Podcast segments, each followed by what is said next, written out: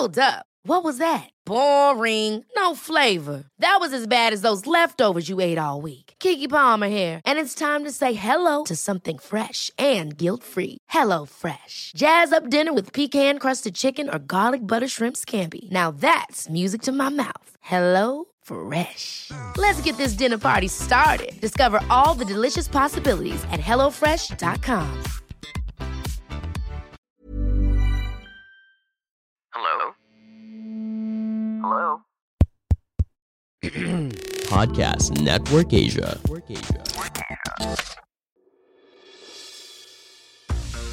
Halo, sekarang podcast Dosis Katalis sudah menjadi bagian dari podcast Network Asia. Untuk lebih lengkapnya, kamu bisa lihat di sosial media PNA. Dan gak ketinggalan juga didukung oleh Podmetrics. Jika kamu mau monetisasi podcast kamu, bisa langsung aja cek ke podmetrics.com. Assalamualaikum warahmatullahi wabarakatuh. Kembali lagi bersama saya Denta. Dan ini adalah podcast Dosis Katalis. Bismillahirrahmanirrahim. Hewan-hewan apa yang selalu marah-marah? Kancil. Wah saya agak malu ya dengan dengan selera humor saya akhir-akhir ini. Anyway episode kali ini tuh adalah bagaimana cara kita biar menjaga mental health kita ya, kesehatan mental kita, gimana cara mental kita terjaga, gimana cara kita bisa memproses lingkungan kita agar uh, apa pun yang terjadi di luar sana di lingkungan kita, kita tetap fokus kita tetap ada, kita bisa tetap kalem, kita tetap bisa ya sekalem mungkin, kita tetap bisa punya uh, pandangan yang clear, ya, tidak berapi-api tapi tidak emosi. Itu tuh ada tipsnya, itu ada ada caranya how to stay chill. Jadi kayaknya dulu hmm, saya pernah bilang di Twitter deh di, di pembahasan khusus eh, tentang ini sebenarnya saya pernah bahas. Cuman pada dasarnya gini, cara kita manusia untuk memproses apa yang terjadi di dunia luar sana itu sebenarnya terbagi dua ya dua respon utama. Yang pertama adalah respon simpatis. Ya, secara biologi nih ya, respon simpatis dan ada respon parasimpatis. Kalau teman-teman bingung nih, respon simpatis itu kayak apa sih? Respon simpatis itu adalah yang sering didengar dengan respon fight or flight. Kalau nggak berantem, lari kabur. Ini respon termasuk salah satu respon primitif ya. Jadi ketika kita menghadapi ancaman, kita langsung tubuh kita tuh langsung bersiap mengeluarkan hentakan energi yang luar biasa, ya kan? Biar kita bisa apa pun yang keputusan selanjutnya mau fight atau mau flight itu energinya udah ada, gitu kan? Jadi kalau kita mau berantem itu ada energinya, lonjakan energi tadi dari adrenalin tadi Begitu juga kalau kita mau lari, kita juga ada hentakan lonjakan energi dari adrenalin tadi. Ya, itu adalah respon simpatis. Bagus nggak respon simpatis? Ya bagus. Ya, tentunya kalau kita dalam ancaman, itu kita perlu nih respon ini. Di mana pun itu, bahkan sampai sekarang. Jadi kalau misalnya kita ada ancaman di jalan, gitu tiba-tiba ada ada yang mau merampok kita gitu. Kita bisa lari kencang atau kita mau berantem mukul-mukulin dia. Nah itu kita bisa tiba-tiba menjadi orang yang sangat powerful sekali ya, karena ada hentakan energi. Karena adrenalin kita main ya glukosa langsung di, ditingkatin masuk ke semua sel ya ke semua otot ya. jadi kita mau lari bisa kenceng banget mau loncat pagar kita bisa kenceng banget. Mau berantem digebukin tuh orang-orang itu ya yang mau mengancam nyawa kita tadi juga bisa. Nah itu fungsinya dari respon simpatis. Ya kan? Nah cuman masalahnya adalah kalau kita menjalani hidup dengan respon itu setiap saat, ya hancur ya remuk kita, eh, badan kita. Untuk satu dua momen kita butuh itu, kita butuh yang namanya respon simpatis, yang respon uh, yang kayak tadi gitu di di suasana situasi tertentu itu di mana pun apa pun settingnya nggak mesti soal terancam nyawanya gitu. Misalnya kita lagi di di dalam pekerjaan kita juga bisa tiba-tiba ada ada sesuatu yang emergency kita nggak punya waktu cukup untuk berpikir jernih dan lain sebagainya karena kita harus eh, membuat keputusan yang sangat besar gitu yang segera gitu. Itu kita dibantu dengan respon simpatis kita. Cuman kita nggak bisa hidup dengan respon simpatis sepanjang hari, sepanjang minggu, sepanjang tahun. Kita nggak bisa living in a constant uh, threat gitu. Cara kita menghadapi hidup ini, ya, karena capek. Gimana masih capek kalau semuanya semua dalam hidup kita emergency, urgent gitu, ya jadi lama-lama ya capek kan gitu. Uh, again itu akan draining out energi kita, tubuh kita, organ-organ dalam tubuh kita gitu. Makanya kalau orang yang sepaneng terus ya lama-lama dia akan eh, nggak uh, cuman mentalnya yang kena. Orang sepaneng terus setiap saat wah uh, kayak gemes gitu dia. Mana-mana gitu gerusa gerusu gitu ke sana kemari harus serba terburu-buru gitu. Kayak tadi binatang tadi kancil. Nggak bisa santai. Ya itu lama-lama nggak cuma mentalnya yang kena tapi tubuhnya juga kena. Rontok semuanya. Kan ketika dalam um, hidup dalam respon yang konstan fight or flight seperti tadi, ya, tubuh akan dipaksa bekerja terus menerus, jantung akan dipaksa untuk bekerja terus menerus memompa darah sebanyak mungkin secepat mungkin, paru-paru juga dipaksa untuk mengembang secepat mungkin, ya. terus habis itu sesering mungkin untuk mengirimkan oksigen ke seluruh jaringan, ke seluruh organ, lama-lama capek juga, ya kan? Karena ketika kita fight or flight itu tentunya ada beberapa quote in quote organ yang di apa namanya uh, bukan dinonaktifkan ya. Jadi di ya dilemesin. Ya kepada dinonaktifkan itu misalnya. Jadi itu lama-lama kalau misalnya kita kayak gitu ya udah kita akan capek. Terus yang kayak sering dibilangin orang-orang itu kerja kerja kerja tipes gitu ya walaupun bukan tipes ya. Kerja kerja kerja kolaps gitu. Itu juga sering kan. Nah itu tuh akibat dari respon simpatis yang berlebihan. Jadi tubuh kita lama-lama ya kira capek juga. Nah yang kita inginkan itu adalah sebaliknya respon parasimpatis. Ya. Kalau respon simpatis tadi adalah fight or flight, respon parasimpatis itu adalah rest and digest, istirahat dan mencerna makanan dan lain sebagainya, mencerna pikiran yang dengan baik. Itu adalah respon yang kalem, respon yang yang lebih ya membuat otak kita bekerja dengan le, bukan lebih baik sih, lebih apa ya, lebih fokus, lebih bisa memutuskan memutuskan dengan baik gitu kan. Kalau kita misalnya respon fight or flight tadi, keputusan kita biasanya di bypass, jadi nggak nggak lewat logik, nggak lewat otak yang yang berurusan dengan logika, nggak lewat lobus frontalis yang kemarin kita bilang ya. Tapi dia lebih ke lewat amigdala, hipokampus, yang lebih ke emosi kita, ke system kita yang lebih soal emosinya. Karena itu adalah respon primitif kan. Nah, makanya kan suka ada tuh keputusan-keputusan yang emosional sama keputusan-keputusan yang logis. Nah, keputusan-keputusan emosional itu yang diambil dengan respon simpatis. Kadang perlu tentunya, terutama dalam uh, urgent-urgent emergency itu itu perlu karena kita kalau kebanyakan mikir malah kita yang terancam nyawanya. Tapi seringnya itu nggak perlu sebenarnya. Makanya kita selalu dibilang bahwa jangan pernah uh, apa sih membuat janji ketika bahagia jangan pernah mem mem memutuskan sesuatu ketika sedih. Gitu.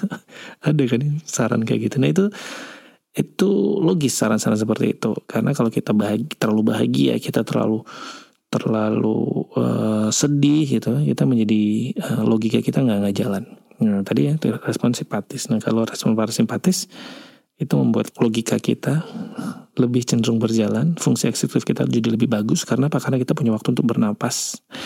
Karena kita punya waktu uh, detak jantung kita juga lebih lebih tenang ya. Mental clarity kita juga lebih ya lebih bagus, ya, lebih tajam, lebih jelas gitu. Sehingga kita memutuskan sesuatu itu lebih baik. Seperti itu, itu intinya biar stay chill itu kita memakai respon parasimpatis tentunya. Biar kita nggak kena mentalnya, biar organ kita terjaga dengan baik. Ingat bahwa yang namanya stres bisa berpengaruh terhadap organ kita dan vice versa. Organ kita juga bisa mempengaruhi stres kita. Seperti itu. Nah, uniknya tubuh kita itu adalah kadang uh, tadi saya sudah bilang bahwa misalnya kita bicara soal mental, mental itu berpengaruh terhadap tubuh. Jadi kalau mental kita kena, tubuh kita juga kena. Nah, Begitu juga sebaliknya, kalau tubuh kita kena, mental kita juga kena. Ini nggak cuma soal negatif, soal hal negatif aja, tapi juga soal hal-hal positif, ya, positif reinforcement gitu.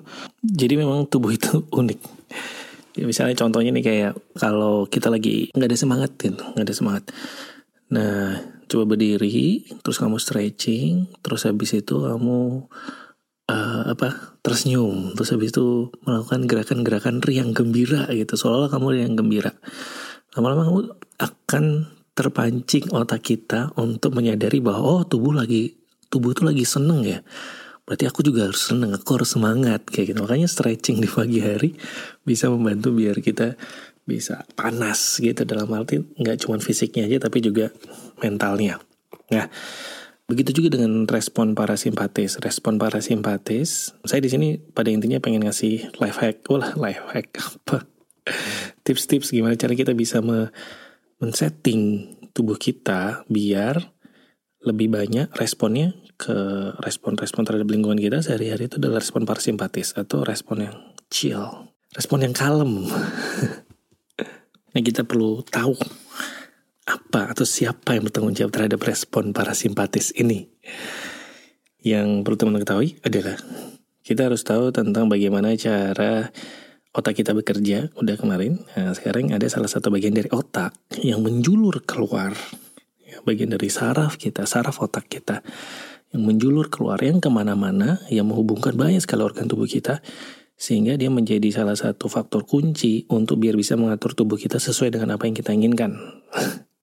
Saya berbicara tentang nervus cranialis atau uh, saraf cranialis 10 alias vagus. Jadi saraf cranialis itu kan ada beberapa ya ada 12 lebih tepatnya ada olfaktori, ada optikus, ya ada apa lagi okulomotor, terus troklear, tergeminal, abducent, uh, vestibulococlear, facialis, ya. terus ada glosopharyngeal, vagus. Nah ini saya mau bicara vagus.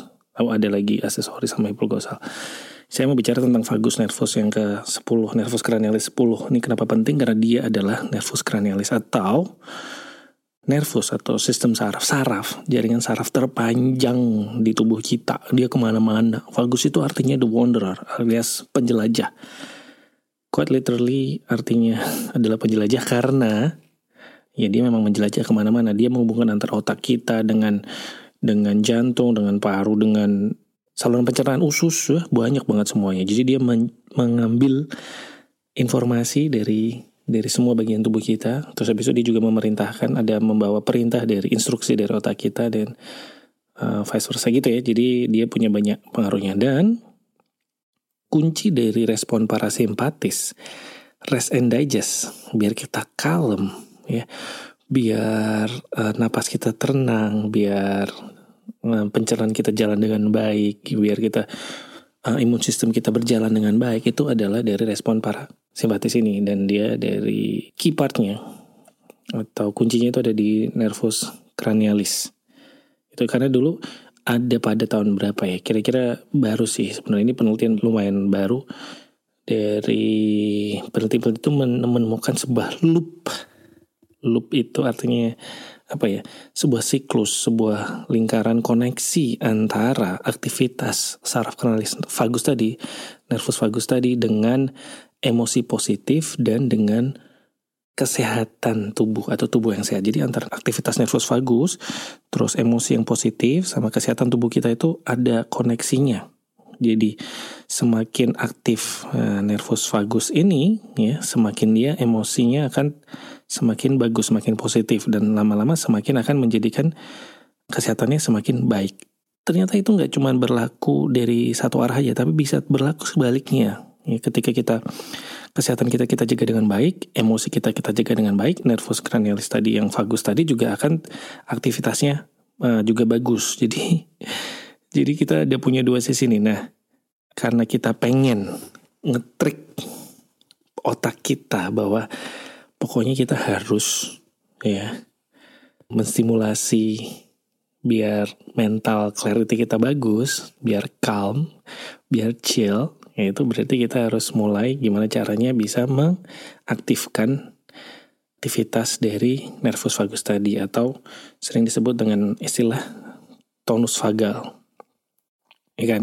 Nah, Jadi lumayan penting nih. Jadi nanti yang saya kasih tips itu adalah gimana cara biar kita mengaktifkan tonus vagal ini dengan dengan baik dengan maksimal. Biar apa? Biar tenang, biar kita kalem, biar kita stresnya terjaga gitu.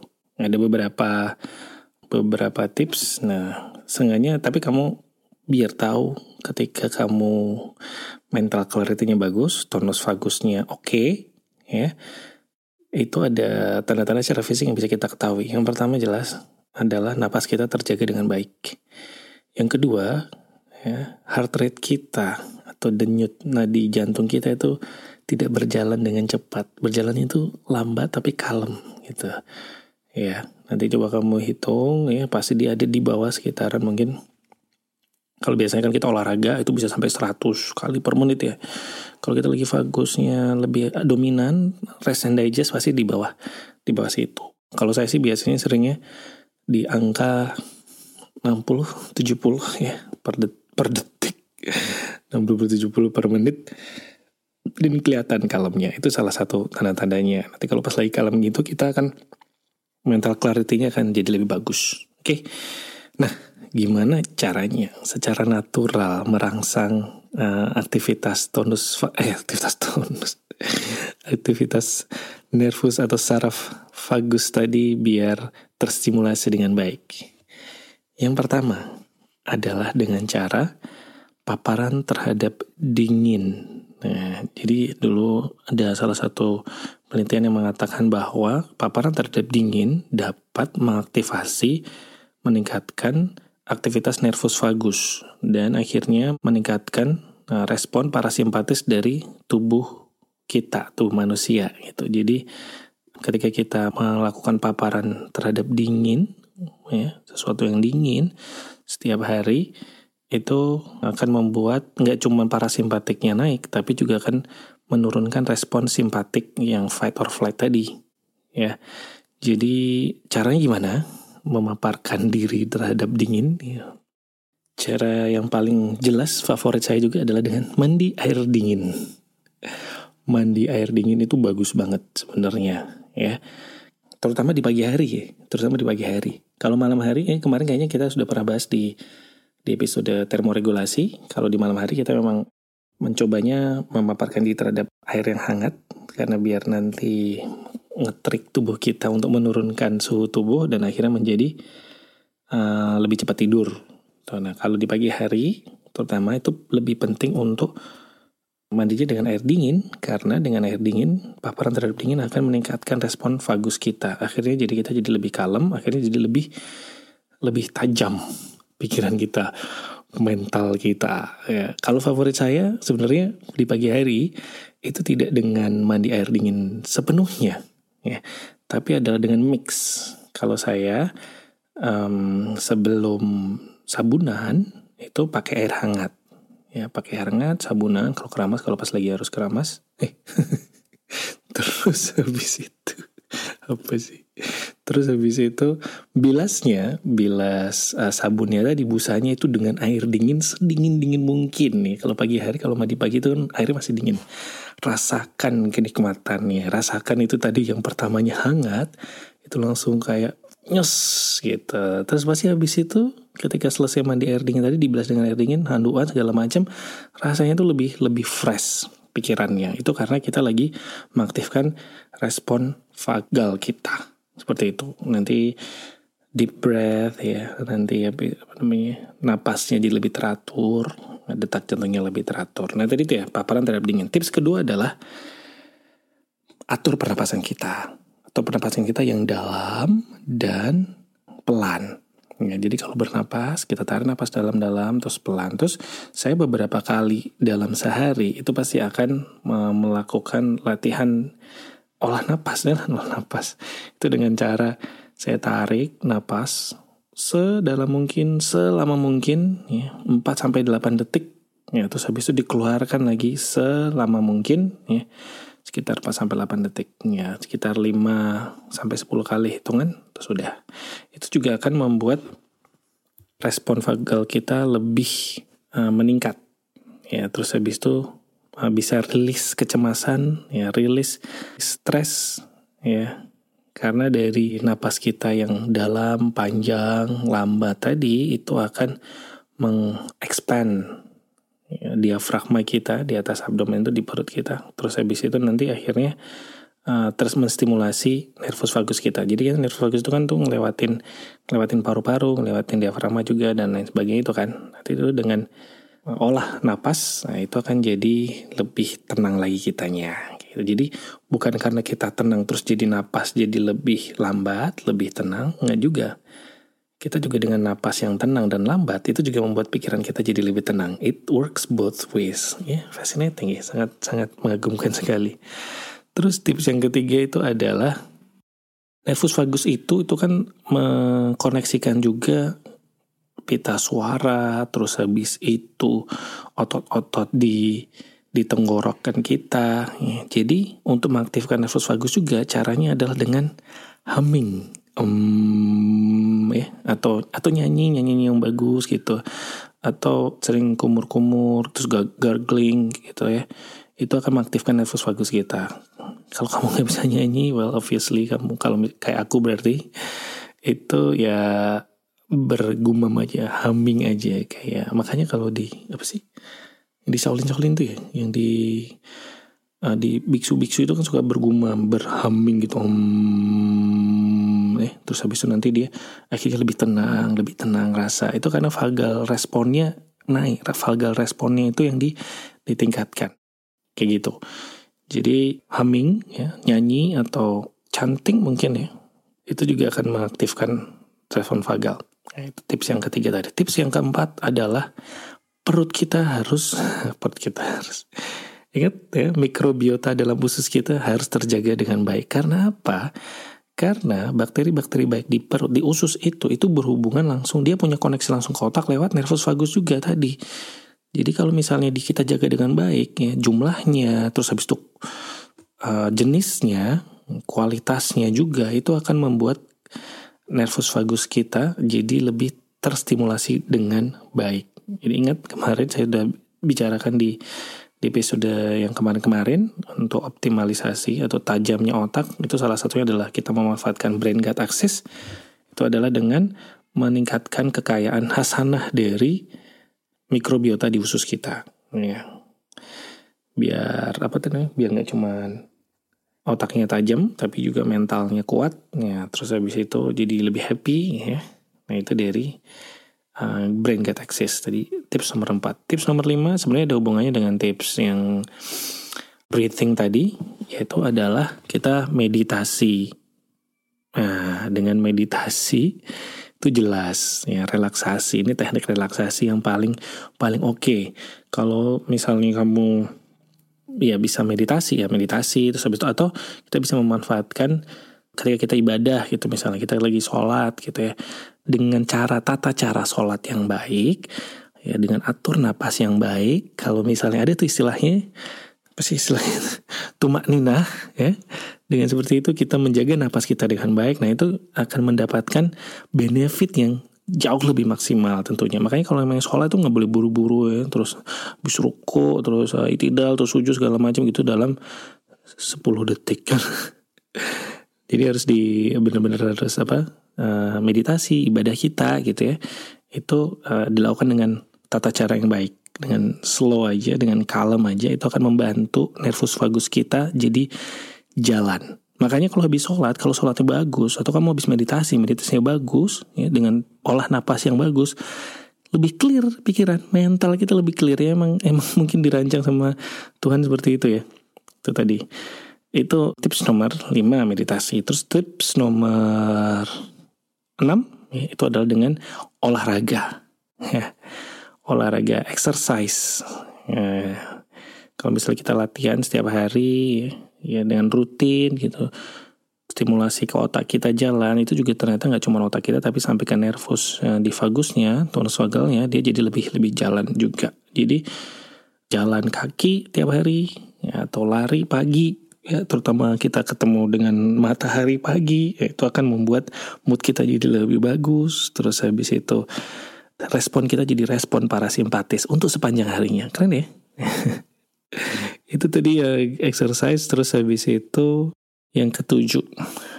Nah, tips ketujuh nih itu adalah dengan pijat. Teknik pijat yang bagus, ya.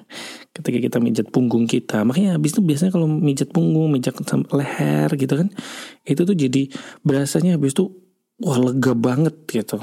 Nah, ketika kita dipijat, ya kalau tentunya um, harus dengan teknik yang bagus ya, itu dia bisa merangsang nervus vagus kita jadi lebih aktif lagi. Jadi makanya kalau kita sama tukang pijat yang bagus, ya, itu habis dipijat pasti kita rasanya lebih tenang, ya, rasanya lebih enak, rasanya lebih kayak ada yang rilis aja gitu. Terus habis itu tips ya nomor 8 adalah bersosialisasi, ketawa kita, pokoknya sering bercengkrama, ngobrol-ngobrol segala macam. Nah, itu bisa akan mengurangi hormon stres kita yang akhirnya akan meningkatkan respon parasimpatis kita dari nervus vagus tadi ya karena ada nih uh, penelitian yang menunjukkan bahwa ada hubungan yang positif antara koneksi sosial, relasi sosial dengan relasi sosial yang bagus tentunya dengan peningkatan tonus vagal atau peningkatan aktivitas parasimpatis dari manusia. Keren ya, luar biasa sih. Ya. Jadi jadi kesimpulannya itu ternyata kita nggak hanya bisa dikontrol oleh badan kita dan pikiran kita, tapi kita juga bisa mengontrol mereka. Jadi kita bisa kita nggak nggak nggak nggak usah pasrah-pasrah banget gitu sama sama yang namanya mental kita, ya, tapi kita juga bisa punya kekuatan sebenarnya untuk mengetahui bahwa oke okay, mental kamu harus bagus, kamu harus sehat, kamu harus fokus, kamu harus clarity-nya bagus, harus tajam, itu juga bisa. dengan dengan cara gini. Tentunya kalau misalnya itu dalam kondisi kita yang nggak dalam kondisi sakit ya. Kalau misalnya kamu punya kamu punya sakit terutama uh, misalnya nih kalau kita bicara soal kesehatan jiwa kita kamu punya depresi kamu punya kamu punya kecemasan yang berlebihan tentunya mungkin dengan meningkatkan uh, respon parasimpatis tadi mungkin nggak nggak bisa langsung bisa membuatmu lebih baik. Makanya kalau misalnya sudah dilakukan semua ini, punya kebiasaan yang baik, punya tubuh yang bagus, udah dilakukan ikhtiar-ikhtiar yang tadi saya bilang, tapi masih merasa depresi, masih ada trigger yang membuat kita depresi, jangan pernah ragu, jangan pernah ragu untuk meminta pertolongan ke profesional ya, seperti itu. Nah sekarang jangan pernah jangan pernah malu, jangan pernah jangan pernah menganggap bahwa kalau kita misalnya punya depresi, punya kecemasan berarti we are less a human gitu. Enggak, kita tetap kita tetap manusia. Kita kalau misalnya mental kita kena ya itu adalah wajar karena well everything can happen ya. Nah, jadi kita harus tahu kapan kita minta tolong ya.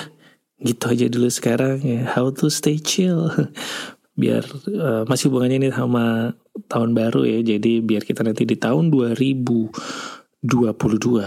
ya sequel dari 2020 ya karena 2022 itu kita bisa lebih tajam bisa tapi bisa lebih kalem kita bisa lebih produktif. Itu dulu untuk kali ini. Nah, seperti biasa untuk feedback bisa dikirim ke eh, DM di Twitter atau Instagram saya atas denta atau email denta posteo.de sekian dulu teman-teman. Stay healthy stay safe stay chill. Wassalam Pandangan dan opini yang disampaikan oleh kreator podcast, host, dan tamu tidak mencerminkan kebijakan resmi dan bagian dari podcast Network Asia. Setiap konten yang disampaikan mereka di dalam podcast adalah opini mereka sendiri dan tidak bermaksud untuk merugikan agama, grup etnik, perkumpulan, organisasi, perusahaan, perorangan, atau siapa pun dan apa pun.